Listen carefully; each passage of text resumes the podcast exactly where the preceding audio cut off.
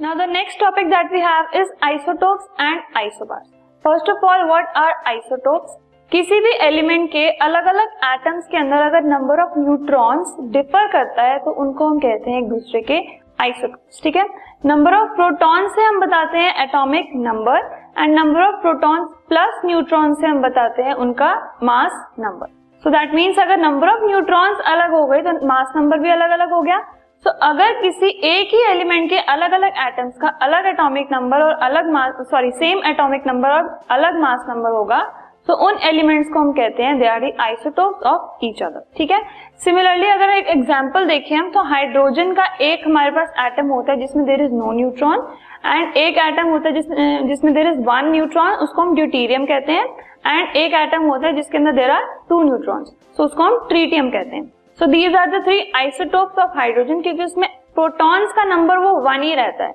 लेकिन चेंज क्या हो जाता है? नंबर ऑफ़ न्यूट्रॉन ठीक है? So the denotation of isotope it is A X Z A जो है वो superscript on the left hand side है and Z is the subscript on the right hand side इसमें A is the mass number and Z is the atomic number और X उस element का symbol होता है। फॉर एग्ज़ाम्पल अगर मैं बात करूँ हाइड्रोजन के ही तीनों आइसोटोप्स की तो फ़र्स्ट आइसोटोप में there is one proton and zero neutron ठीक है? तो एटॉमिक नंबर हो गया वन एंड मास नंबर भी हो गया वन क्योंकि one plus zero is equal to one so उसका सिंबल हो जाएगा one H one similarly deuterium की अगर हम बात कर रहे हैं मास नंबर इज़ टू क्योंकि प्रोटॉन हो गया one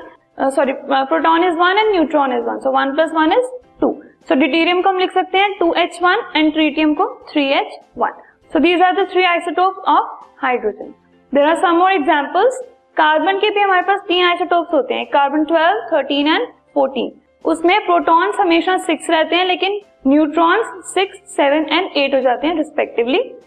हाइड्रोजन का हम देख ही चुके हैं case and we have oxygen isotope as oxygen 16, 17 and 18 इसमें प्रोटॉन्स 8 रहते हैं and neutrons they are 8, 9 and 10